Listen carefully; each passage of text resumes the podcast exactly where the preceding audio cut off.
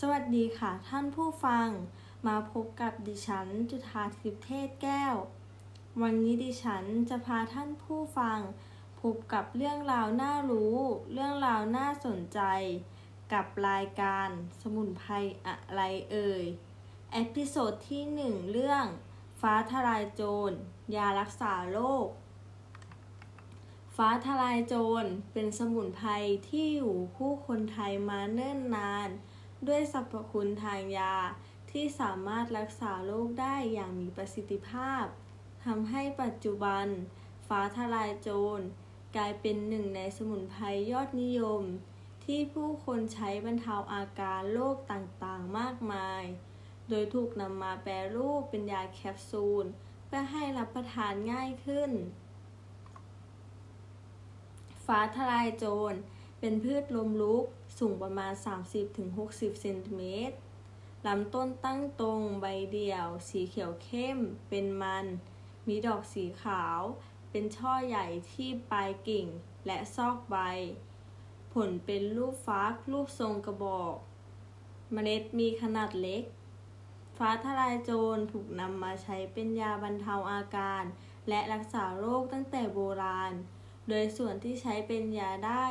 คือส่วนที่เหนือดินทั้งหมด ในปัจจุบัน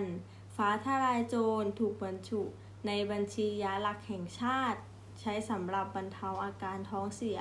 ที่ไม่เกิดจากการติดเชื้อ เช่น อุจจาระเป็นมูก หรือมีเลือดปน บรรเทาอาการโรคหวัด เช่น เจ็บคอ หรือปวดเมื่อยกล้ามเนื้อ สามารถหาซื้อได้ใน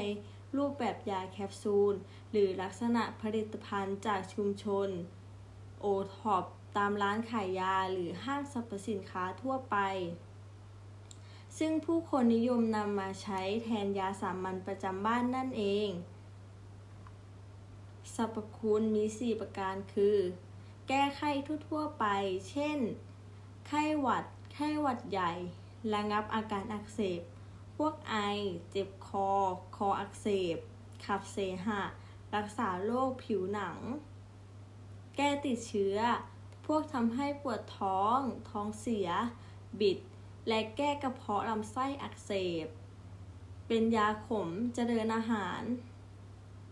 และการที่ฟ้าจราจรมีสรรพคุณ 4 ประการนี้ ซึ่งชวนให้เห็นว่าตัวยา ต้นนี้เป็นยาที่สามารถนำไปใช้อย่างกว้างขวางมาก จากเหตุผลที่ฟ้าทลายโจร มีฤทธิ์ระงับการติดเชื้อ หรือระงับการเจริญเติบโตของเชื้อโรคได้ ก็จบไปแล้วนะคะสำหรับความรู้เรื่องฟ้าทลายโจร แล้วพบกันใหม่ตอนต่อไปขอบพระคุณค่ะ